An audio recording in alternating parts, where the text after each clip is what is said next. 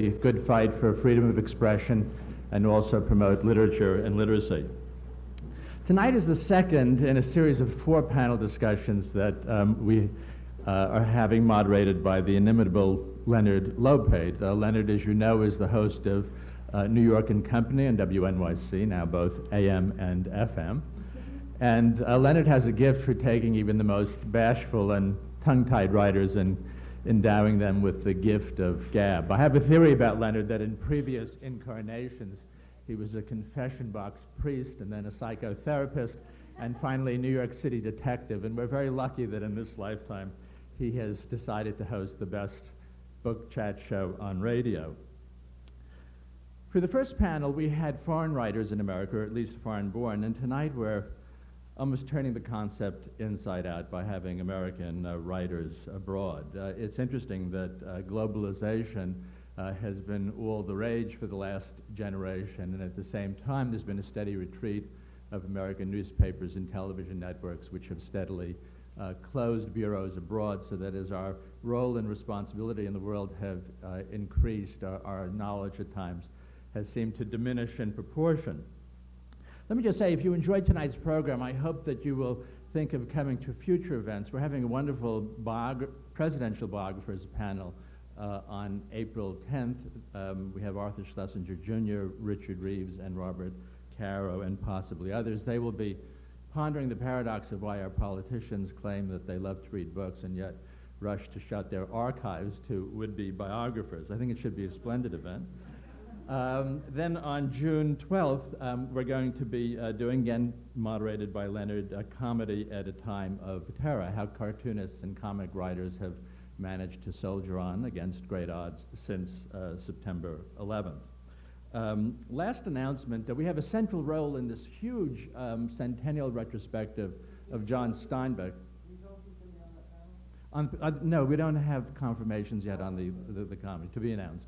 Um, we have a, a large role in there's a huge um, John Steinbeck centennial retrospective that you will see bursting out everywhere. We're going to have it at Alice Tully Hall on March 19th, homage to Steinbeck, and then to Langston Hughes at Town Hall on April 30th. Um, we're very, very grateful for the support tonight the Kaplan Foundation, FJC.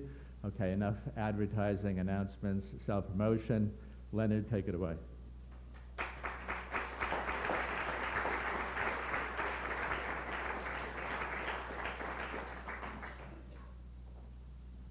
Thank you, Ron. By the way, Ron is a wonderful writer, and I'm sorry we couldn't come up with a panel for Ron.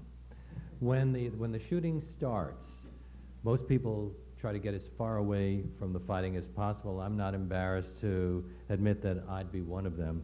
But foreign correspondents race toward the battle because their job is to be witnesses to history and then pass on what they've seen to their readers. It's dangerous work that involves taking risks, sometimes it's even fatal. Yet most reporters who have covered wars say that the work was the most fascinating and exciting of their careers. A big problem too often is simply getting heard. Even the tragic mass murders in Cambodia and Rwanda got little space in our press. Neither did disastrous wars in places like Sierra Leone, Liberia, the Congo, Colombia, Sri Lanka. In some cases, the stories these reporters have told were considered unacceptable back home, and their accurate accounts have meant professional suicide. David Halberstam wrote a book last year in which he accused Americans in general of being isolationists. Did all that change on September 11th? Well, that's one of the questions that I plan to ask tonight's panelists, and I'll bring them out now. Amy Wilentz's first book was The Rainy Season, Haiti, since Duvalier. Then she covered the grim complexities of the Palestinian-Israeli conflict as Jerusalem correspondent for The New Yorker. That was from 1995 to 1997. Last year, she published her first novel, Martyrs Crossing, which opens with two bus bombings in downtown Jerusalem. Amy Wilentz.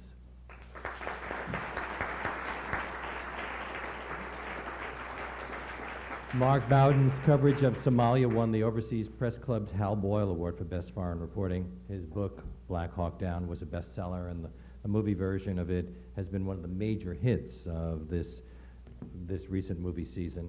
He's also been to Colombia for his most recent book, Killing Pablo, about the hunt for drug lord Pablo Escobar, which is carried on jointly by the United States and Colombian governments. Here he is, Mark Bowden.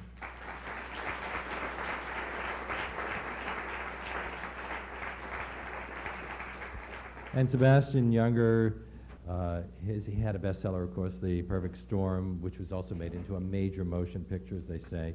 He wrote about reporting from Kosovo, uh, also Sierra Leone, Cyprus, Afghanistan, other foreign places in his latest book, Fire. And he has a piece in the February issue of Vanity Fair called Massoud's Last Conquest. Sebastian Junger.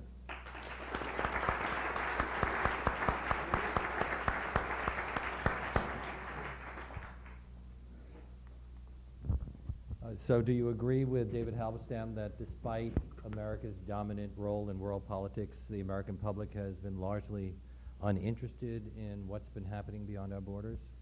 Has that been your experience as people who try to write about other parts of the world? Yes. Mark? You know, I, I think that's true, and, and, you know, actually, in all honesty, I fall into that category. Um, you know, other than the stories that I've worked on myself, you know, I follow the news like everyone else, and uh, I would say that up until fairly recent times, you know, I, unless I had some personal experience with a part of the world, and obviously I've had an opportunity to do that more than most people, um, I, I don't find it inherently interesting. I guess what Even though you're a reporter? you yeah, well, I mean, I'm- journalist? obviously, at the moment I I have to write about something, I become really engaged. But And the question is, do you read the local news, you know, carefully? I mean, are I you even read- America-centered, or I don't even read the Right, local that's news like me, I don't read anything except what I'm interested in at the moment. I get most of my news from TV, like most Ah. people. You mean I'm the only one here who reads the world briefing first when I get the New York Times? So, Sebastian? um, I mean, I read, obviously, I read the paper uh, every day now. Uh, I, when I went through my 20s, I think maybe literally without reading a newspaper, almost literally. Uh, I was waiting tables, I was doing different kinds of jobs, and I, I just, I didn't think the rest of the world, it just didn't interest me, you know, and um, I, I don't know. I, I went to Bosnia, my first experience with a foreign story was, was in Bosnia, and I didn't go there because I knew anything about Bosnia. I, I went there because I wanted to try to figure out how to be a print journalist and Bosnia seemed like a good training ground. And my, it, it was totally backwards. I was interested in the work, not the place. But once I got there, I realized that not only was it very important for people to know and for me to know, but that it was interesting. It was fascinating. It was riveting. I mean, there's nothing I'd rather do practically in terms of entertainment than read the newspaper. I mean, I really like relish it every day. It's a real pleasure. It's- It's interesting that you all write books. Until Philip Gourevitch wrote a powerful book about the Rwandan genocide, few Americans were even aware of it, even though it often did make our newspapers. The New York Times would generally have something on page 16 about the rivers being filled with dead bodies. Leonard, are you alleging that after Philip Gourevitch wrote his book, then most Americans did become aware of the Well, I massacre? more did. I, I, I wonder whether, um, whether there's something that happens, uh, whether the process actually requires a, uh, a, a book or something else that tells the complete story, whether we are uncomfortable learning about things in bits and pieces. Well, I think that makes sense. I mean, uh, you, it's not a big surprise, it shouldn't be, that uh, good storytelling uh, compels you to read and to learn. Um, and, you know, you mentioned Philip Gourevitch, but I think there have been other people who've written about Rwanda. What makes Philip's book so compelling is he's a wonderful storyteller and, and a good writer. So that would be the book that would make people suddenly take interest. But I would it. assert that in America, if somebody sees the word Rwanda, they say, okay, I'm not reading that. Because I have this experience because I wrote a book about Haiti, and you know, it was very well received, and a lot of people who cared about Haiti read it, and a lot of people interested in the Caribbean read it, and a lot of Haitians read it to their horror and disgust. But uh, Americans, I can assure you, did not, you know, we're not clamoring for the knowledge about Haiti, even though ostensibly it was a It- good It read. depends on how you know. define a lot. Yeah, it depends know. on. Yeah. what- You know, I mean, I I'm learned. not even talking mass market. Yeah, well, I mean, uh, like when I wrote Black Hawk Down, uh, the, uh, a lot in book publishing is several hundred thousand Right. people, you know.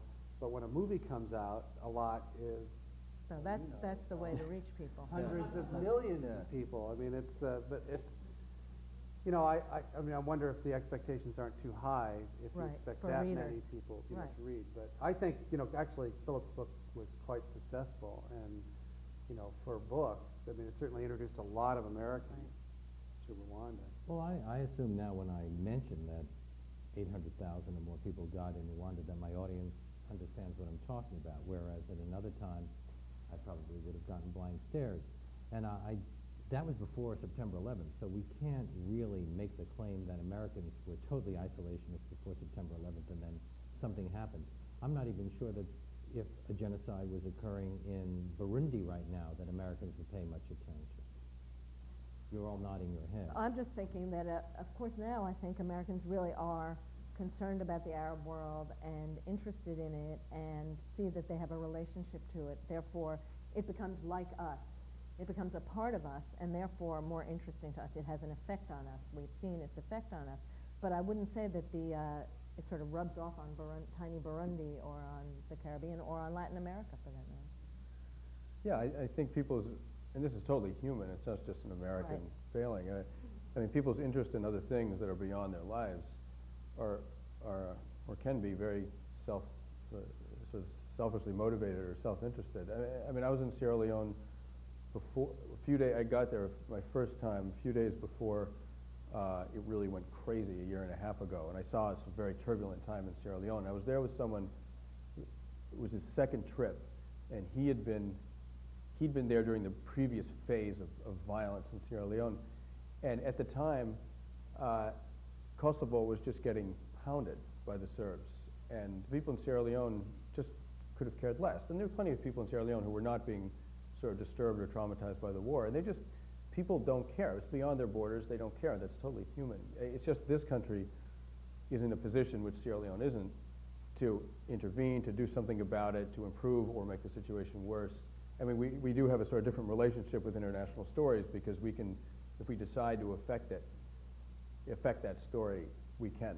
It's just a matter of deciding to. And that puts us in a very special role that a place like Sierra Le- people in Sierra Leone just simply aren't in that situation. Well, there, there is a difference between being interested and having the government interested, and um, somebody's recently written a book um, about all of the genocides of the 20th century, the Armenians, the Jews, the Kurds, uh, the Cambodians, uh, the Rwandans, and the United States government never once tried to intervene or tried to stop it, and rarely even offered an objection. So perhaps uh, Uh, that is one of the reasons that the public is not interested. But when you when you read newspapers in France or in England, you really do get a sense of what's going on in the world, not just in their former colonies, but everywhere in the world. So there are countries where at least some attention is paid, or at least the the press seems to feel it's necessary to pay attention. Well, in Europe, of course, almost everywhere in the world is one of their former colonies. So that's part of the reason that they've always felt like world nations. And then they also have that other thing of having people all around them who might not like them. Germany and France come to mind. But, you know, all of Europe has, has borders with other nations. That's why they speak other languages, and that's why they have that more outward-looking view than the Americans do, I think, just naturally. How much are you, as, as writers, concerned about the quality of your prose? Because uh, most of the nonfiction I see is poorly written, but your books have been pleasures to read. I- Is it that you're just naturally good stylist, or do you um, have more time to work on your work and, and craft a decent sentence? Gee, Mark, you answer. Well, I'm always trying to be a better writer, and, you know, uh, You work for newspapers, so I you're work the one who would probably be given the most leeway. You said I'd be You given have the to work most harder. leeway. No. N- You know, newspaper reporters are not expected to worry much about Oh, style, right, are they? right. No, no, nor is your effort to, to have the time to worry about style rewarded. Nor if you put it in, is it accepted? No. But actually, I was very lucky in that regard. I worked for many years for the Philadelphia Inquirer, which was a newspaper that did, under Gene Roberts, really prize uh, good writing. And uh, in fact, Gene always emphasized style as much as, as content and uh, would give writers uh, not just the uh, opportunity to travel the world and do the kind of reporting that you need to do to write well, because I think any nonfiction writing starts with reporting, uh, but we give writers the time uh, to develop their stories, to write them well, and, and good editors to help them with it. So in that sense, you know, I've I've never felt terribly constrained. I mean, I've been in my whole career always working to be a better writer, to be a better storyteller, and it's only really been in recent years that, with all of the cutbacks in spending at newspapers and cutbacks in foreign bureaus and whatnot, that I've and I've been lucky enough to have had some commercial success so that I can now you know, spend the time that I want to spend, you know, writing the way I want to write. But no, writing is for me was the primary motivation, frankly. You know. When you were, Amy, when you were at the New Yorker, um, I don't know how much lead time you had. I, I'm sure you have more lead time at Vanity Fair when you write an article for them.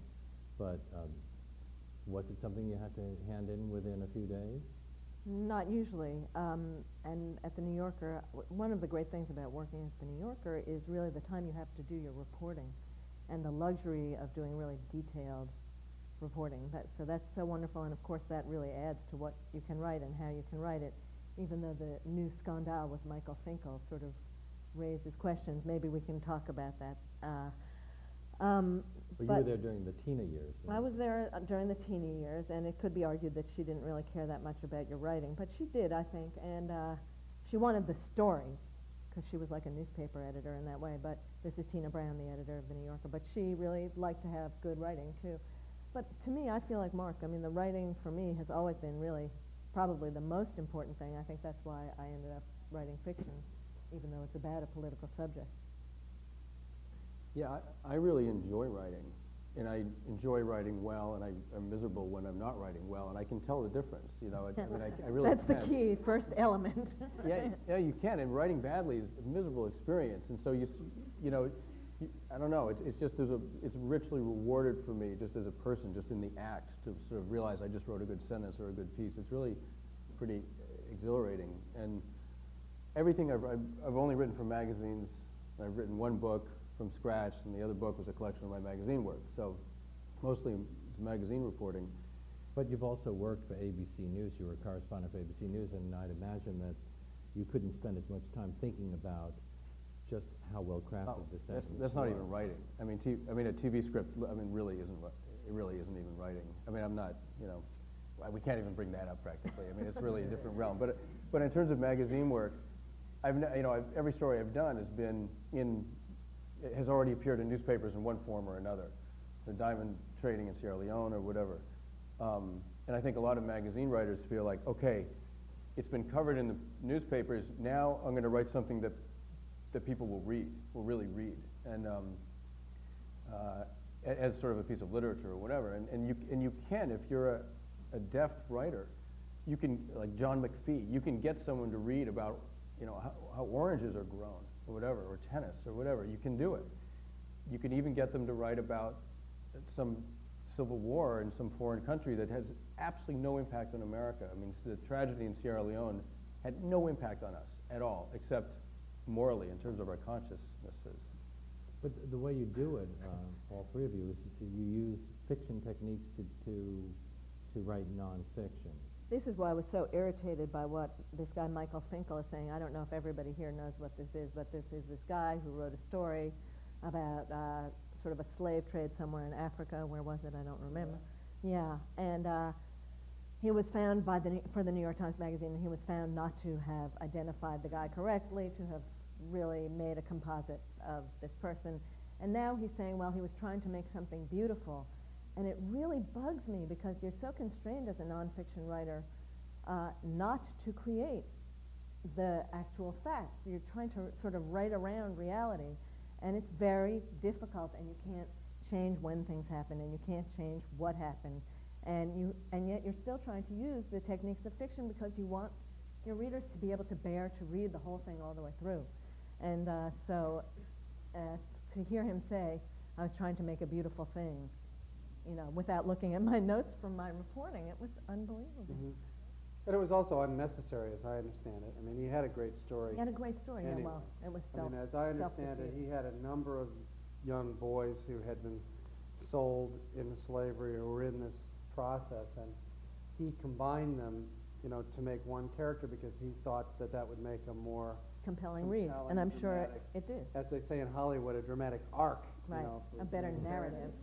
And the truth, the truth is that he had all the material to tell a really wonderful story. He didn't really need to make a composite. And fr- you know, for my purposes, you know, I I've always found that the truth is more surprising and uh, better material than anything I could ever make up. And, and one of the wonderful things about journalism is that it forces you to deal with reality. You know, if the world stopped changing at a certain point, we would all, all of us who read a lot anyway, would begin to recognize certain patterns. And we would, we would hear about something happening somewhere, and we would all go, oh yeah, that's that. You know, I know what that's like. You know, I know what's going to happen next. And what journalists discover is there's no that. You know, when you go out and work on a story, whatever it is that you thought is the truth about it, is almost inevitably in error. You know, you find out, and, it, and the reason why it's an error is that things constantly change. I mean, from day to day and from week to week, what you think is true changes. But this would be great in a, in a, a world where there was, wasn't politics. Sometimes reporters send back stories that are perfectly accurate, and then the, the people back home don't want to hear it. I'm, I'm thinking about what happened with Raymond Bonner and Alma Guillermoprieto some years ago when they reported on uh, the El Mozote massacre in El Salvador. And the, they, they worked for the Times and the Washington Post, and uh, the, the editorial page at the Wall Street Journal called what they had written communist propaganda. They were both uh, penalized, in effect. Uh, both of them wound up leaving their newspapers as a result. Uh, and I, I wonder about covering a story, telling a story that you know an editor back home is going to uh, not like, or the, the, the people who you're writing it for are going to be upset about.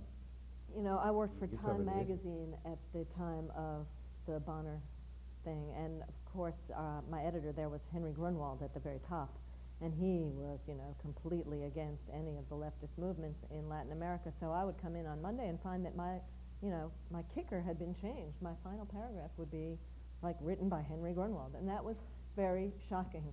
But I think now it happens less, and what's really sort of creepy about the war in Afghanistan is what they've understood, what the government has understood, is manage the press at the site. Don't wait till it gets back to, you know, and try and put pressure on the editors, because you might not succeed. Mm-hmm. But if you manage the press at the site, and if you don't let good journalists like these guys go in, and if they can't really get the truth, then you don't have to report the casualty counts on the Afghan side. You know, and I think that's what the cleverness of the State Department right now. So, Sebastian, when you've gone to Afghanistan, you've just stayed away from all of the official sources? Well, I, I mean, I was there a year ago. Of course, there are no Americans there. And then this, this past fall, um, the Americans were all covert, and there were very, very few of them. I mean, I was there through the fall of Kabul. And uh, we were trying, I mean, all of the journalists were trying like crazy to even catch a glimpse of an American. We, you know, we just, we just couldn't. So far from them sort of impeding us, they were very elusive. I like that. um, but in but in general, I mean, there are there are situations that the American forces there have uh, restricted journalists uh, from. But in general, uh, the Afghans sort of run the show. I mean, I think it's tough to work around an American base or to get certain photographs of the whatever. But On the other hand, the French got that incredible photograph of them taking the prisoners, the Americans Yeah, taking the prisoners. That's right. No, it can be it can be done, but for the most part, I mean, there's one reason so many journalists got killed over there. The Afghans, in sort of the tradition of being good hosts, sort of let you do whatever the hell you want. And if you want to ride on the tank in the battle, fine, go ahead. and and it really, I mean, you, you know, in Bosnia and other wars, the, the military is very, very restrictive. No, you can't even go to the front line. Don't even think about it. Well, there it was wide open, and so I actually I think there was much less restriction of the press. Um, than usual in Afghanistan, with a few particular exceptions with the U.S. forces, but it was very, very narrow. And even stories that were very, ended up making the U- U.S., wh- who I think acted quite well, quite successfully over there, um, stories that made them look very bad, like this recent thing that came out where they, they did a raid and they killed Right. something like 16 Uh, 16 guys who were loyal to the Karzai government took the rest host- uh, captive, and they had to release them. I mean, journalists covered that story. That didn't get that didn't get strangled at all. Well, Walter Cronkite had a piece in today's Times, a letter in Right. today's Times, in which he complained about uh, the military not allowing Right. uh, Yeah. reporters it's a to big go into battle. He said that th- their argument is that uh, they that they're protecting them, uh, their lives. But uh, he said, well, you know, uh, It's up to them. it's their job to Yeah. uh, Yeah. to defend the people's right to know, just as much as it's the job of the soldiers to go out there and uh, and shoulder their weapons to defend it. Well, and, and just for the record, I want to say that I, in my 30 years of newspaper reporting, I've never had an editor uh, censor or alter a story uh, because it didn't didn't uh, conform with what their And me only at Time Magazine. Yeah, it was, I've I've just never had it happen. And in fact, to the contrary, uh, editors have always looked for, in my experience, something that that uh, alters your preconceived notions. You know, they're looking for something surprising. Uh, Mm. Again, I've Yeah. never had that Well, experience. it I should would be, have and it to should say, be though, pointed out, the Middle Raymond East- Bonner is back at the New York Yeah, Times. he's back at the New York Times, but in the, on the issue of the Middle East, I think it is, Yeah. You could not get certain opinions into American papers, I think. Well, I mean, I went to the Middle East in uh, 1988 at the beginning of the first Intifada, and I was in Ramallah, and uh, I came across a, a bunch of uh, Israeli soldiers uh, beating a Palestinian kid to death, and they were beating him with uh, uh, the legs of a table. They'd taken apart this table, and uh, and so they stopped because I was there with a, another journalist, and uh, I remember asking the captain what provoked this, and he said, you know, just go stand over there. He wouldn't answer any questions. When we came back, they there was they had a, a knife on the sidewalk, a bloody knife on the sidewalk, and the captain of the Israeli unit said, this Palestinian tried to stab or stab, you know, one of my soldiers. Well, there were only about five soldiers there. None of them were injured. The only one bleeding was the Palestinian kid. And so I said, well, how did the blood get on the knife? You know, who did he stab? You know, the only one bleeding here is the kid. At which point he refused to answer questions and shepherded us all. Well, I wrote that story exactly as it happened, and it ran. And it ran in In the newspaper. It ran in the Inquirer, and it ran throughout the Knight Ridder chain. And it got, you know, I got attacked for being pro-Palestinian, and But your was it. editors let it through. yeah, they edited it and ran it. And But it, I know from working on a public radio station that the most complaints NPR gets, thank God I don't work for NPR, is about bias in the Middle East. And I know uh, you probably have to deal with that as well, whereas people didn't know anything about it, couldn't locate Afghanistan on the map before Well, uh, everybody's an September expert 11th. about the Middle East, too. you can't write Everybody anything about the Middle East an without being opinion. attacked. And everybody knows No that matter the, what the news write. is, is, is, is not being reported fairly. bias either way. Sure. There are people who. Yeah, it takes the Palestinian groups a little longer to get into gear about bias against them, but they tend to see the whole global media situation in America as biased against them. Right. And then uh, the, the Israeli lobbies tend to pick out a, a story here or there as not toeing the correct line. So how did, how did you deal with that? The New Yorker just ignored any of those letters that they got, the complaint letters? Under Tina Brown, uh, she never sent me a letter about it. Uh, We got roasted regularly in the Inquirer. Yeah, newspapers, they had just, We are the, the Variety. Palestinian lobby, according to our reading. You know, and there's no way we can, and, and the editor of the newspaper was Robert Rosenthal, so go figure. you know. Uh, Sebastian, is it true that in Afghanistan bandits see journalists as walking ATM machines because their pockets are just stuffed with cash? Um, I, I mean, I've never been robbed there. Um, I think in a lot of countries, you know, you come in with a forty thousand dollar television camera and a bulletproof uh, Land Rover and et cetera. I mean, of course. I mean, I think any, anywhere you'd be seen that way. In Afghanistan, I mean, it's so just indescribably poor. Um, you know, I'm amazed. I mean, how many people have been robbed over there? not that many, you know, and I'm, I'm amazed it's not just rampant. So, I mean, sort of yes and no. I, it's actually, I think it's a lot less of a problem than you would think from that, that question. Yeah, likewise with me. When I was in Somalia, I mean, I was trying to make my money last for as long as I could. And at any moment, I mean, I didn't have a weapon. Everybody around me had weapons. Yeah. Anybody who wanted to take all of my money at any moment could have, you know, but, but didn't. So Well, what you do, though, what you do is you put your faith in the decency of human beings, you know, and, and that's really what it boils down to. And it doesn't always work. Doesn't always work, but mostly it works. Usually it works. Journalists didn't start carrying weapons until Vietnam, where they started wearing uniforms and weapons, maybe because they became fair game for the first time.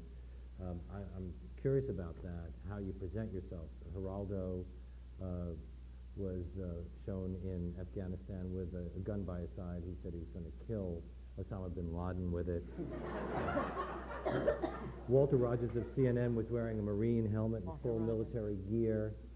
Uh, others go go local and they uh, they wear outfits that make them look like they've been living in the country for 300 years. Um, You're talking about TV reporters, you know, and, and that's not how print reporters work. what did you wear when you went to Somalia? Did You you, know, go, I you made wear, the- you wear this this jacket? I made the awful mistake, which I didn't really learn about in retrospect, of wearing shorts, which apparently was offensive to everyone, but I did, because it was hot. And, um, the Somalians wear long trousers. always. Or uh, the Maoists, the skirt that they wear. Uh, but I had on a pair of shorts, and I was only told later that this was really offensive. But, you know, I think that, you know, I am, print reporters tend to be non-fashion plate kind of people. Hey. Um, sorry, no offense. Newspaper reporters. And so I, I just wear what I happen to have in my drawer and throw into my bag, you know, and get over there. So, uh, and you're not going to be. I mean, the story is not about me, so I'm never going to be on camera. And you're not going to fit into the woodwork either, especially if in, you're in Somalia or Haiti and you look like us. You just don't. So you, you just know. wear whatever and. Uh, Yeah, yeah, pretty much. Right, and try and, Skin and color, try and be height. honest. And no matter what you say, everybody thinks you're a CIA agent Right, anyway. absolutely.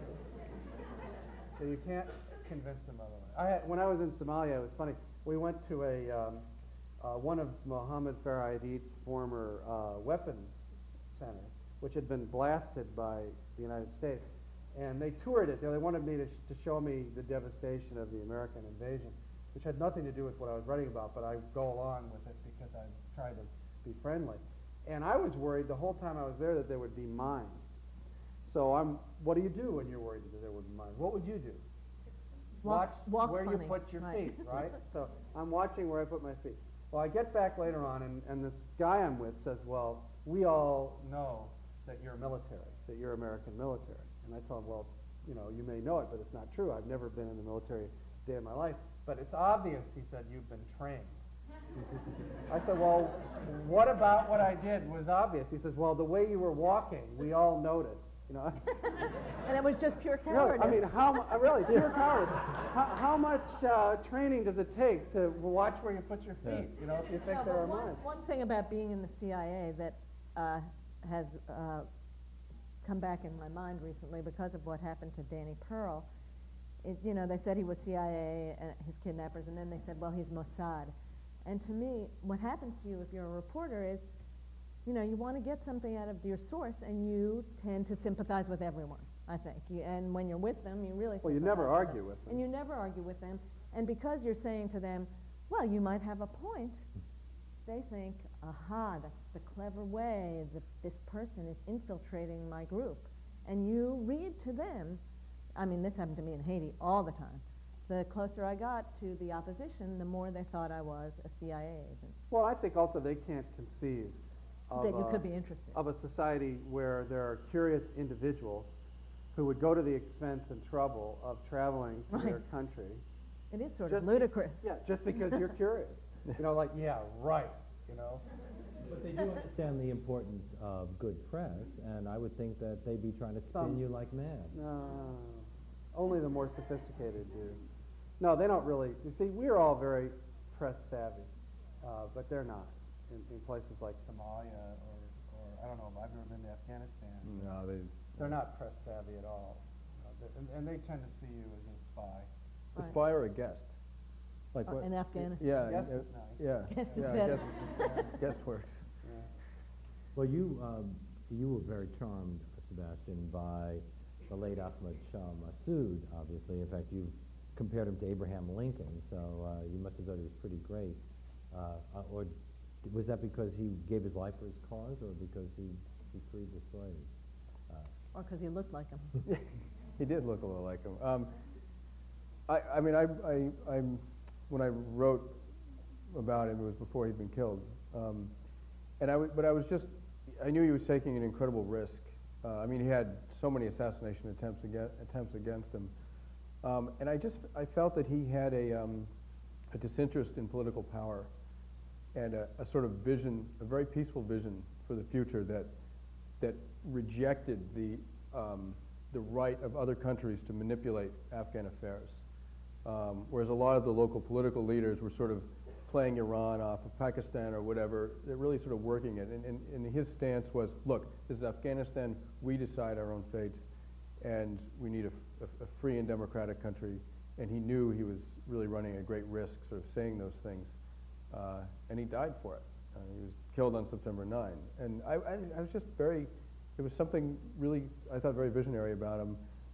I mean, in its details, of course, he's nothing like Abraham Lincoln, but it was more just the sort of vision that he had for a, a, a fair society. But you say he changed a lot because he has been linked to some of the chaos that led people to welcome the Taliban in the first place. Uh, now we're starting to hear about many of those things coming back to Afghanistan, the warlords all killing Yeah. each other, robbing people. uh, the, there was a, a, a shocking piece in the Times the other day about uh, pedophilia uh, being a big issue again in Afghanistan. The Taliban had stopped it for a time. Uh, I, I, I, I know you have to choose sides when you're Yeah. covering many stories, but do you, and I'm asking this of all of you because you've all been in situations where there have been arguments on both sides. How, how much do you have to forgive the side that you think is the better of the two? Can I say that I have suffered for forgiving the side I thought was the better of the two in Haiti, which was Father Aristide's side. At the time, Aristide was a priest, and he was, you know, fabulous and compelling, and he stood up for the honor of his country and for, you know, its right to be a sovereign nation without interference by foreign powers, and he was just incredible. And uh, now I think he's a failure. And, um, and I, I, I was listening to you talk about Shah Massoud, and I was thinking now, if only Aristide had been assassinated, Yeah. then, then you would have had this burnished image of him, and it's when you have to deal with the actual horrid politics of your country after Yeah. the liberation Yeah. that it's Harder to it- stick around It and gets a lot worse. Yeah. Aristide has uh, shown certain totalitarian tendencies. yes, well, let's say authoritarian, just to be fair, but yeah. Well, certainly, certainly in Kosovo, I mean, you know, the, the Albanians in Kosovo were, had a terrible time in 99, 98, 99 under the Serbs, and NATO stepped in and helped them. And, you know, what happened as soon as the Serb military withdrew, um, the, the Albanians started, you know, these tremendous revenge killings against the Serb civilians, which was horrible in its own right. It wasn't as massive and as organized as what the Serbs had done, but I think it really shocked Westerners who really like to believe in good and evil. You know, we're going to pick the good side and they can do no wrong, and it's really not true. and I don't know how Massoud would have fared. I mean, he didn't want a role in government. At least he told me that. I don't know how he would have fared if he had survived all this. But certainly in the early 90s, I mean, the chaos of that country, he absolutely got sucked into it. I, I don't think he himself did things that were reprehensible, but there were commanders around him and even under him who were totally out of hand. Um, and you know, in a war like that, you end up with sort of strange bedfellows. And, and I think that tarnishes a lot of people. It also um, complicates your jobs as, as reporters, doesn't it? Because there's no way, unless you live in a place for many, many years, that you can understand all of the complexities of a situation. Even You if you live there, you end up being on one side or another, and you really stop understanding. I think. Um, and But there's a different kind of stopping understanding. Right, exactly. You get caught up, you know a lot, but you don't understand anymore. I think that happens to reporters who stay on one assignment for a long time. Robert Now, Fisk. and I, I've never been any one place long enough Yeah. to even believe that I remotely qualified as an expert on what was going on. So as a result, my focus has always been as a reporter on what did I see, you know, what did I hear, you know, what can I reasonably know? And it's always been really, really narrow. Yeah. But that's, I think, the contribution that reporters make when they go overseas. It's not to go over to sort everything out for Yeah. everybody. It's to give you a fresh piece of information that you can add to the puzzle, Right. you know, as you're trying to figure out. Because there are so few reporters who actually do this kind of work anymore. Newspapers have cut back on it in a big way. I mean, we get most of our foreign reporting from, I don't know, you know, maybe a couple of dozen cameramen, reporters, and writers Yeah. for the entire world. You know, so we know, you know, very, very little about what's going on. Barry Lopez uh, tells the story about going up to the some Inuit village in the middle of nowhere, and um, the man a man looks at him and he says, um, "How long you be here? One day newspaper story, three days magazine story, one week book." That's not it. You know? That's so funny because that's just like a, uh, a story that someone told me when I first got to Jerusalem. They said, well, if you stay here for a month, you'll want to write a book. And if you stay here for a year, you'll want to write a long magazine article. And if you stay here for five years, you won't want to write about it anymore. But you men- sort of the inverse. And Amy, you mentioned uh, the, the British journalist Robert Fisk, uh, who um, feels that journalists should stay in one place for a very long time because he says that the American idea of rotating journalists Right. uh, kicks them out just as they're starting to understand a story. You, you feel that that's not No, I agree with him, but I think he's, he's become an advocate, and I'm not here to say whether he's wrong or right. I often really find what he writes refreshing. Um, but I think we should stay longer than we do stay, uh, in terms of newspaper correspondence, but, you know, not forever, because then you're, you're just a citizen of that country. And you're seeing the world from that, that From specific one or perspective. another But we expect our reporters in this country to, to report, to not get caught up in those things here. Um, I would want somebody reporting on New York City politics to be A a New Yorker. Well, right now, Republicans are, I, I don't know who Michael Bloomberg wants to speak to these days, but at least when Rudy was mayor, a Republican. No, I, you know, you But want somebody who knows the city. complain about in our own newspapers, I mean, when we talk among ourselves as journalists, is how the French, you always know, you know, Le Figaro is going to be a conservative point of view, and uh, Le Monde is going to give you a leftist point of view, and so you know where they're coming from, therefore you can interpret truth better than in the American objective way of reporting. So maybe it would be better if we had Republicans and Democratic reporters. Mhm. Well, there's a, that school of thought that thinks you can never be objective no matter Right. how hard you try. Um, in the end, you wind up choosing heroes and, and uh, Ignorance helps a lot. Um, because, I mean, if you don't presume to know what the hell's going on wherever you are, as I said, I mean, I've always tried to focus my reporting on, you know, very narrowly. And, you know, I've never had the opportunity. I have a big family.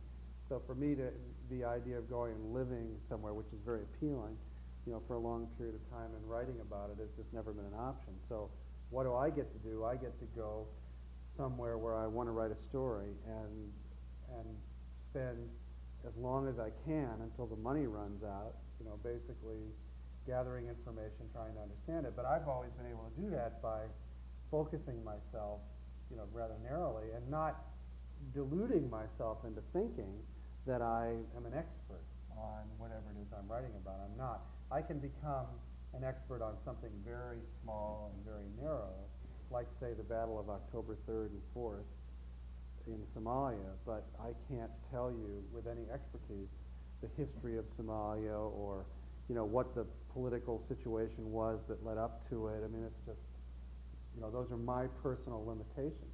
One of the criticisms of the film Black Hawk Down has been that it tells a story totally from the American point of view, and some people felt that that kind of that stereotyped the the Somalis. Um, You know, I- and I obviously I've heard that, and, and there's there's some validity to that argument, but that doesn't, uh, in my opinion, uh, devalue the uh, the movie or, or the book, which does actually go into much greater detail about Somalia. I didn't say the book. No, no, you did say the movie. But, uh, But I think, you know, I, but, but it's true also, I mean, uh, in defense of Ridley, when I wrote the book Black Hawk Down, um, I chose not to write a book about the American intervention in Somalia from 1992 to 1994. If I had, we wouldn't be talking about it right now. You know, it wouldn't be a movie. I, I, I, I wrote a book about a battle, and frankly, my primary interest was in capturing the experience of combat.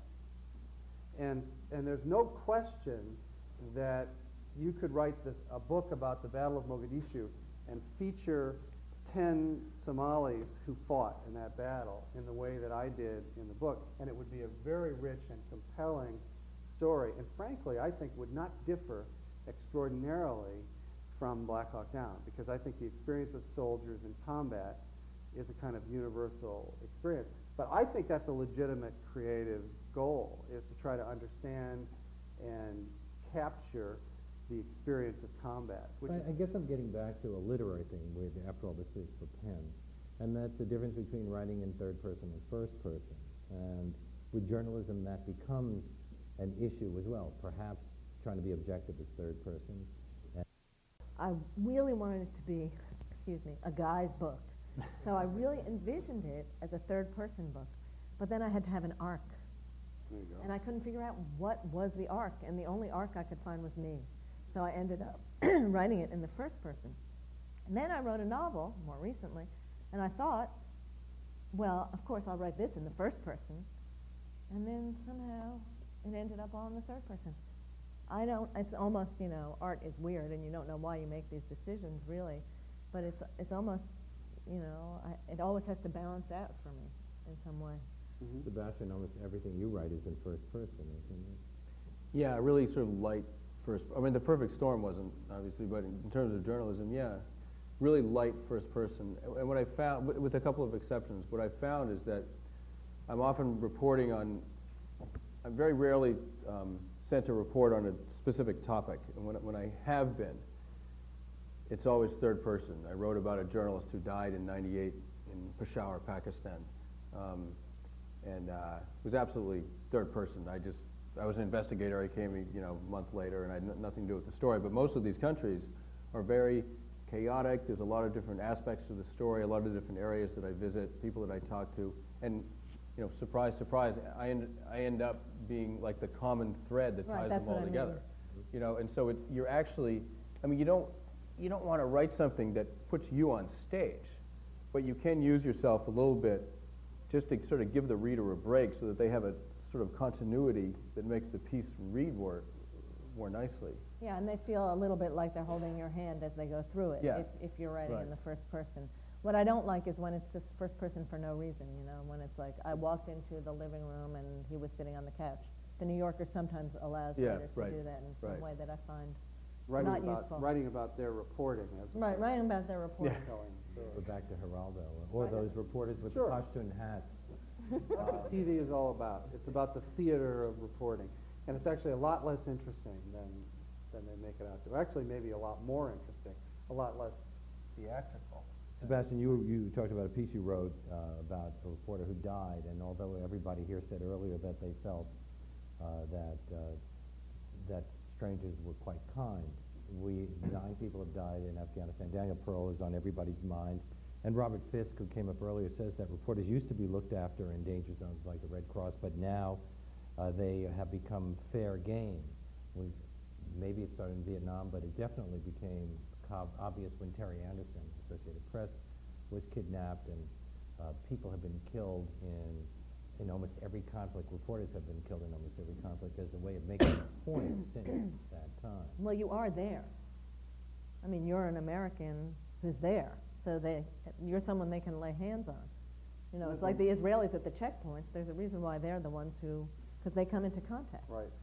And when you're there and there happens to be a lot of anger, uh, sometimes you become the focus of it. I, I was in um, Khan Yunis in the, in the Gaza Strip, and uh, one night uh, I was in this town and I went to visit the mullah, and the night before a young girl from this village had been killed when a tear gas canister had gone off in a stairwell and she'd been trapped in the stairwell and she choked to death. And the canister which they brought to me in the meeting had been manufactured in Pennsylvania. And so there was actually a crowd of people outside the mullah's residence, an angry crowd when they learned that there was an American. From Pennsylvania. Did they know you were from Actually, I don't Pennsylvania? think they knew I was You from did not confess. I wasn't saying much at that point. Uh, but they, and, and in fact, yeah, the uh, resolution of the drama was that the mullah went outside and talked to the crowd, and because I was under his protection in his house, they were not allowed to attack us until we reached the end of his street. So we went out, we literally went out and got in the car. There were all these people with uh, big rocks. And, um, I mean, you know, when you read about Palestinians throwing stones, it always You know, sounds so think it's a pebble, right? Right. Till you've been to the Middle East. I mean, the rocks are like grapefruit, and they paint little Palestinian slogans on them, and one of them hits you and you're dead. So we get in the car and we just gunned it, you know. And as soon as we got to the end of the street, the, the rain of rocks, you know. But fortunately, we had a good driver, and we and we got out. But that was my experience with that. I mean, if you're an American in the wrong place at the wrong time, you can become a target. But I think that, you know, Danny Pearl's story is a new and more malicious strain, which is, you know, people who are um, determined to spread fear uh, throughout Yeah, the Western That was a political act. It was extremely cold-blooded, Yeah. It, obviously. it was not just the cruelty of it, it was the spectacle. The fact- fact that they videotaped it and gave out, the idea is to frighten reporters, But why do they want Westerners. to frighten reporters? I see why they might want to frighten Westerners. Because I don't think I've really they- been puzzling over Because I don't think they see us in the same way that, That we see see ourselves. ourselves. Yeah. We're- We're instruments of American policy and, you know, et cetera. Propagandists, Yeah. spies. Yeah. I mean, we're what many journalists end up having to be in countries like that. Right. Sure, because in that kind of a society, certainly with these You end up going to the State Department. Well, but they, they already know the truth. They already know everything they need to know about the world. Right. uh, because it's been revealed to them. Right. And for, for a society to have people like Sebastian and Amy or myself who go out with the sole purpose of finding out, you know, what's happening, it's just, It's, it doesn't compute. contradictory. Yeah, it doesn't compute with them. I mean, they can't believe that anybody would really do that. I have been in so many situations like Danny Pearl's. I mean, I've been with Hamas, you know, they're supposed to be so scary. They seem really Yeah. okay when you're with them, and Hezbollah. I didn't know enough to be scared, and now I don't know if I would really put myself in that Yeah, situation. What's scary about Danny Pearl for a journalist is that if I read about somebody who is driven off into a very dangerous part of uh, Afghanistan where there's no in no a convoy. in a convoy and a bunch of bandits get him and kill him. Well, I mean, I think that's a calculation that they made. They went off into a very dangerous Yeah. place where you know you could get killed. But now Danny Pearl did what I would have done. You know, he was in Yeah. Karachi. He went to a meeting at a restaurant. restaurant, I'm I sure know. the people who he was talking to were extremely helpful and, you know, seemed to be very open and willing to cooperate with him. So there were no danger signs anywhere. And, you know, so I would have gone down that road. Yeah. Oh, he was, he was all of us, you know. Yeah. I, I think he really was. I'm, I'm reminded of that, of a recent New Yorker cartoon where these people are at a cocktail party and they say, you know, if the people in Al Qaeda would just come to a party like this, I think that they would like us. I feel like we're, we're But that like was just my feeling after September 11th. I was walking down the street afterwards, and you know, up in the Columbia neighborhood, and I there were it was so beautiful the weather. You'll all remember that right after that happened. And there are all these open air sort of quote cafes, and I was looking at all the different kinds of people talking to each other, and you know, having alcohol, and and I thought, gee, they're trying to destroy all this, but but they would like it if only. It's so cool. It's so cool. Everybody's so nice. Actually, that piece in the New Yorker had uh, Jonathan Raban's piece was Mm. one of the most interesting things I've read about the origins of this uh, uh, sort of the, the alienation of the Arab man in Western society, and and I don't can't remember the name of the writer who lived in Egyptian Denver, writer. Right. Who I never who is heard sort of but whose work is kind of a uh, a Bible for a lot of these people. I mean, that to me was one of the most interesting insights into uh, their way of viewing the Western world, and precisely why they would not consider. That's such a lovely scene, Right. right? The cliche is that foreign correspondents are hard-bitten and cynical. Uh, is, is that ever true? I mean, you people seem to be nice enough. I, I don't find them to be particularly.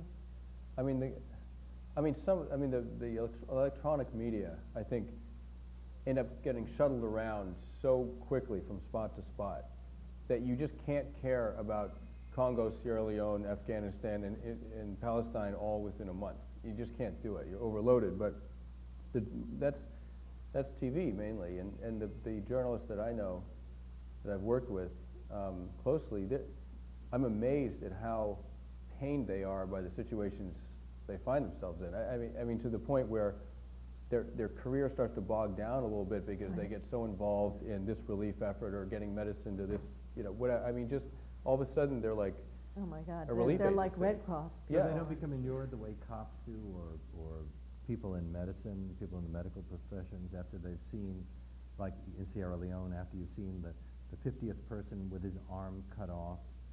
Um, I think they pretend to be because I think a lot of them pretend to be because it's sort of a macho pose, frankly, and they sort of have this sort of like they think it's cool, and and it's, it, there aren't that many that do that, but they're really recognizable. They're dangerous people to work with because they're sort of cowboys. Mostly photographers. They're And a photog- lot of them well, are photographers photographers. have to be Yeah, that way. You have yeah. to say Yeah. that photographers have to be that way. I always would say in Haiti, okay, photographers stay, we're leaving. Yeah. Yeah. No, I was in you would not know Ramallah at one time when, uh, when all the Shabab came marching out of the mosque and there was a big confrontation brewing, and I'd gone with this wonderful photographer named George Azar. I don't know if you ever ran into. George, but he did a lot of really incredible work in Beirut, and he was with me, and, and I made the mistake of going with George.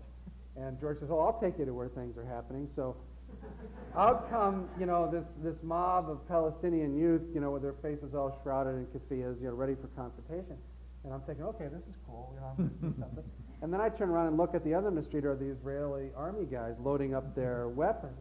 And I'm in the middle, right? And so the tear gas starts to fly, and I start to run, you know, looking for high ground. This is the difference between a writer and a photographer. you know, I'm desperately trying to get out of there. And I, the last thing I saw was George pulling a gas mask from off his belt, which he hadn't told me that he had, and, and wading into the middle of this chaos. I love that he didn't tell you to bring No, one. he never told me, you know. So, but that's the different. But you know, the, especially since um, TV networks have cut back on their foreign reporting, there has emerged uh, in the last 10 or 15 years a, a small group of kind of itinerant photographers and cameramen Yeah. who supply almost all of the footage that you see of foreign conflicts, and they travel from war zone to war zone. They're really cowboys. And drugs and alcohol and sex are known to play an important part of their lifestyle. Um, and it is As opposed to us all. Yeah, really, with me. They always, no. they always bring a gas mask, no matter They always have gas masks. Yeah, gas, and great sources, you know. Yeah, they are great sources. One of the ironies of September 11th is, or Afghanistan, is that uh, right after the U.S. got involved, I think 2,500 reporters were sent over there. Now it's down to 500. But at a time when ad revenues were down considerably, and the newspapers are cutting back like mad. So part of the uh, the uh, the focus of this conversation was supposedly, uh, are we going to become more involved in world events as a result of 9/11? Um, if if newspapers are going to close down their foreign offices even more because they don't have any money, are we going to be able to? Yes. There will be, I think, a sustained increase in the level of interest in foreign reporting Yeah. from here on out. And, and the reason for that is simply that the United States is once again projecting military force and diplomatic efforts throughout the world. The axis of evil. But it's to Americans, you know, what you can write, as Sebastian said, you could write a wonderful story about a civil war in Sierra Leone, but if there's no Americans involved, Americans are not going to read that story or be terribly interested, most of them. But because we are, as a country, projecting ourselves much more internationally, I think newspapers and TV networks are going to follow. Yeah. Is that frustrating when you're telling a story that you think is very important and you know that few people are going to read it back home, whether it's Haiti or Sierra Leone? This is my area of expertise. Um, it's, it's very frustrating, uh, but you tend to be, begin to believe that, well, you know, it, it is important on a human scale, but maybe it's just not that important to the average person living in Perth Amboy, New Jersey, and you just have to resign yourself to your commitment to the story Mhm. rather than your desire to, you know, have the world stand up and recognize that the story you're telling is important. It's the great frustration of foreign correspondents, is that they feel passionately about, they see incredible things. I mean, that things happen in places around the world that if they happened in this country, there would be TV docudramas by the score about them. But because they happen in some place in Southeast Yeah. Asia or Africa, no one's ever going to hear about them. And even if you write about them, you know, you're not necessarily going to get anybody to read it. And so it is. It's, you know, most of the people I know who've spent careers doing foreign reporting are dreadfully frustrated by it. But I think, as Sebastian said earlier, it's very natural. I don't think less of the American Right. people because of it. It's just, why should you take a strong interest in what's going on someplace where you know nothing about it, you know nothing about those people. They're, what happens to them has no influence on your own life. You know, I think that's a fair assessment of how to spend your time reading, gathering information. I, I just think that it's sad but true. But September 11 answered that question, why should you? Why should you? Yes, Right. it, It really, resoundingly. It, it really did. And I mean, I'm amazed at the level of interest in Afghanistan. I mean, the, the last chapter of my book was on Afghanistan, and I was on a book tour after Fire. fire. Uh, I was on a book tour this winter, and I was just amazed. I mean, I could go to Denver or Minneapolis or whatever, and people, the, the, the detail of question, I mean, the, the people were just, they just wanted to know anything they could possibly get their hands on about Afghanistan. I mean, I, I was just amazed, and I think they finally saw, I think a lot of foreign reporters were, were sort of vindicated in this awful way. You know, basically foreign reporters, because they're doing this work, their feeling is, their opinion is, the rest of the world matters. It matters for reason of just human compassion, because there's a lot of suffering out there, but ultimately it matters in terms of our security and our safety. And that was shown to be true on September 11. I think people, the public, I think finally really got it. But what about people in journalism? Uh, after Watergate, the, the journalism schools reported that there was no flood of young journalism students dying to become uh, investigative reporters. In fact, they're more likely, they were more likely to say their goal was to become another Connie Chung than a Bob Woodward. And it turns out the same thing is happening now. There isn't this flood of, of kids saying, I want to become a foreign correspondent. In fact, the same people who always wanted to be foreign correspondents are the, the, uh, the, the reporters and photographers who are young freelancers trying to make names for themselves, and the, uh, the more seasoned journalists who see this as a way to advance a career. That's how you win a Pulitzer. Uh, you're not going to win it uh, writing Oh. about what's on the police blotter in the Bronx. Mhm. And then people who, I guess, and every once in a while, people who just um, are committed to telling a story that they can't tell any other way. I think it takes a sort of deviant character to want to be a foreign correspondent, and, and that's why it's. I mean, is, isn't it more pleasurable, really, to spend a life being Connie Chung? I mean, if you're talking about just Well, you have to do pleasure it. and having and, and you know being worshipped and all that Of stuff. course, there's always the Maury Povich part of that story. right, that's true. But They both got a tough deal. I just think that uh, it does take a, a slight bit of deviance, and I, I think that you, you really, you know, I mean, we're talking here about how Americans aren't that interested in, in foreign affairs, yet we are.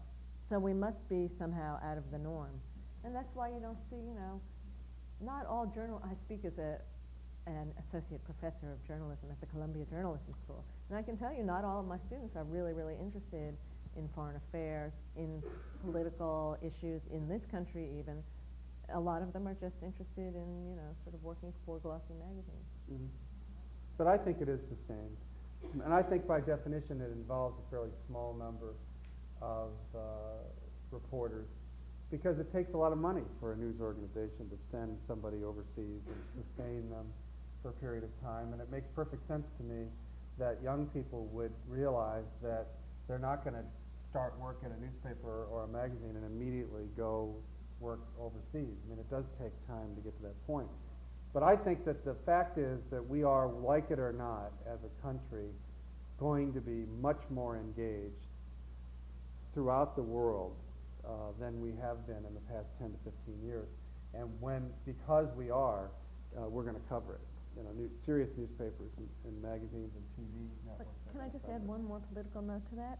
I mean, it's not like in the past 15 years we haven't been seriously engaged. We haven't had a military engagement. Therefore, young people from this country haven't been engaged actually over there. Right. So I think that's really what it is. It's the personal engagement of actual families Oh, Gulf- of soldiers, Yeah, the the Gulf Gulf War. War.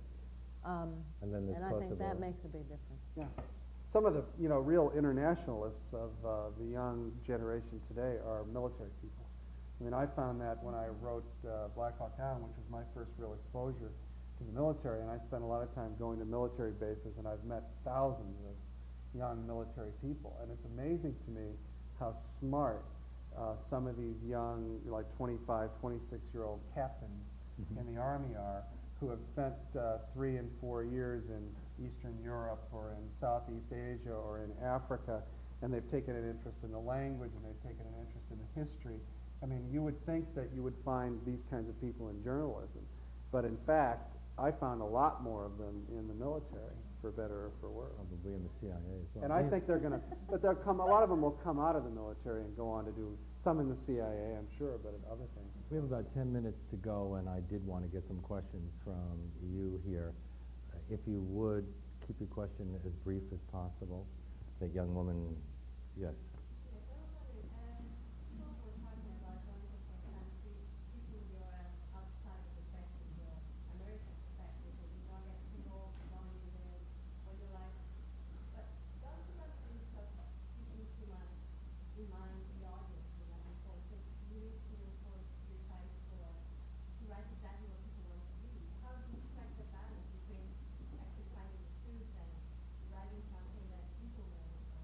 Did everybody hear the question?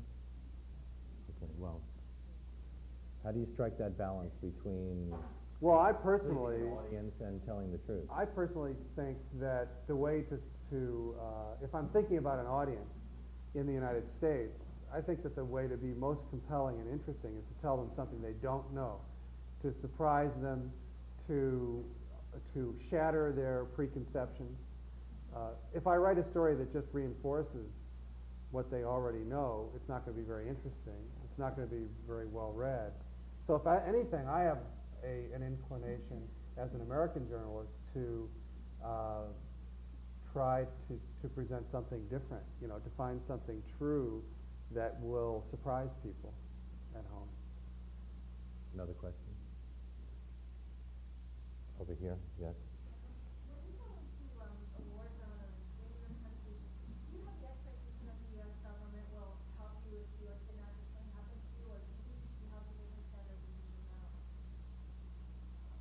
Should the U.S. government come to your aid if you're kidnapped? Well, you're a U.S. citizen, you know. Uh, uh, yeah, I think I think they, yeah, I think they they, they do have a responsibility. Um, Often there isn't much time. Daniel Yeah. Pearl um, didn't live long enough. and they do a lot. I mean, I Terry Anderson out either. no, that's right. And They do a lot. More important than Daniel. I don't. I don't agree. I mean, You I've don't- always felt if, uh, if first of all, I don't go anywhere without thinking about it really seriously beforehand.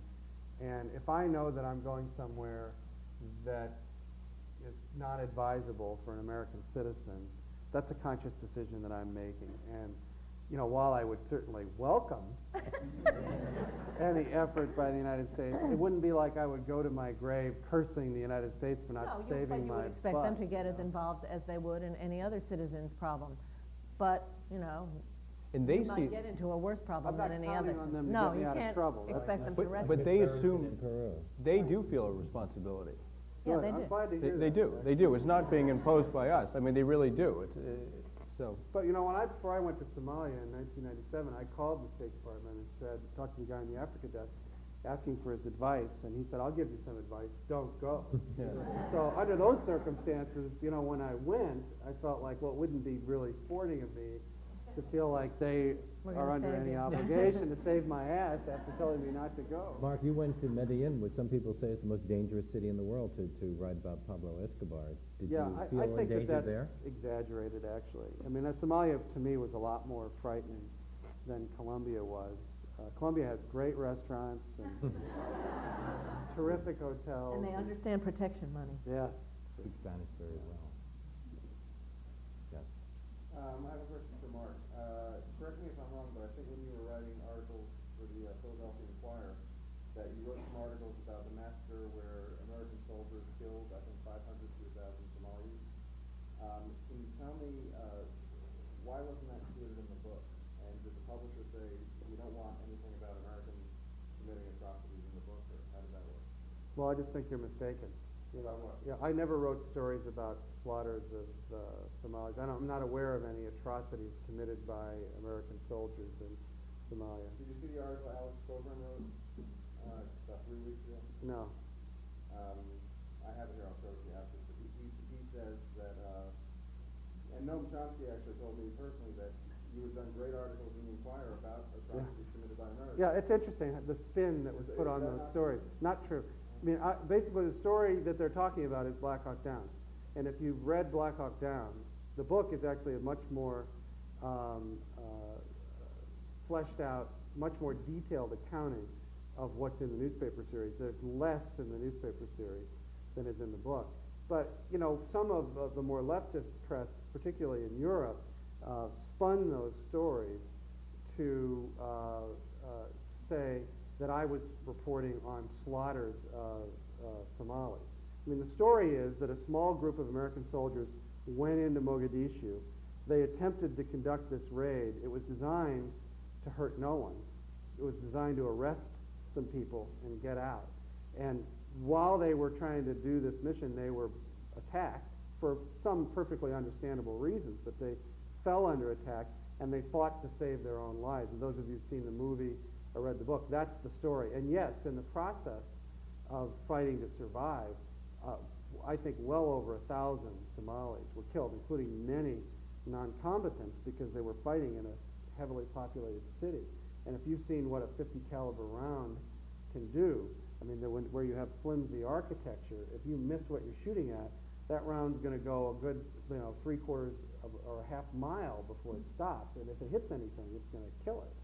And so a lot of people died in that. But if you interpret that, you know, as being the moral equivalent of My Lai, which some of the leftist journalists in Europe did, then you could spin it that way. Were the killings in the film? I haven't seen the film. Oh yeah, absolutely. I mean, you saw them mowing down large numbers of Somalis in a very big city. Yeah, definitely. But the context is not one of an atrocity, I don't think. Uh, what, what are the specific steps that you take before you go to Somalia or before you go to El Salvador? Um, who do you contact? Um, how do you find your sources? Um, you know, what, what, what, what, what would you do? If you decide to go to um, El Salvador, you decide to go to Pakistan, who do you call? How do you get your sources before you go there? And how do you find a bulletproof uh, Land Rover? Where are you? Where is your next assignment? Go ahead. Um, Well, I, I call journalists who have worked there before. Uh, and, um, And And I ones re- who know a lot about it. yeah, yeah, and they're very, journalists are very, very generous, I've found, very, very generous with information. Um, and I just pick their brains. And I get the name of a good driver, translator, Yeah. Um, someone to meet me at the airport when I fly into Freetown or whatever. I mean, just to minimize all the variables as much as possible. Borrow a flak jacket from somebody on the scene. Yeah, yeah, you just do. And once you get there, you trust your instincts. you Yeah, know. exactly. You, you, you meet people and uh, you ask for the help that you need. You hire the people who you trust. If they do something that gives you the willies, you get rid of them and hire somebody else. I mean, I've been in situations where, like in Mogadishu, where I had uh, like 14 armed men, and we were going out to do some reporting. And as we were pulling out of the compound, uh, for reasons I still don't completely understand, another group of armed men came up and fell into this violent argument with the guy who was the head of my group. And of course, I don't speak Somali, so I have no clue what they're talking about, but I don't like it. You know, I don't, like the vibe. And so what, then the, the one armed group drives off, And the guy who's the head of my group comes back and sits down and says, okay, we go now, you know? And I say, no, we don't go now, you know, we go back. You know, I'm not, I don't like the way this feels, so I'm not going, you know, that day. But you just trust your, your judgment, you know? We have time for one more question. Okay.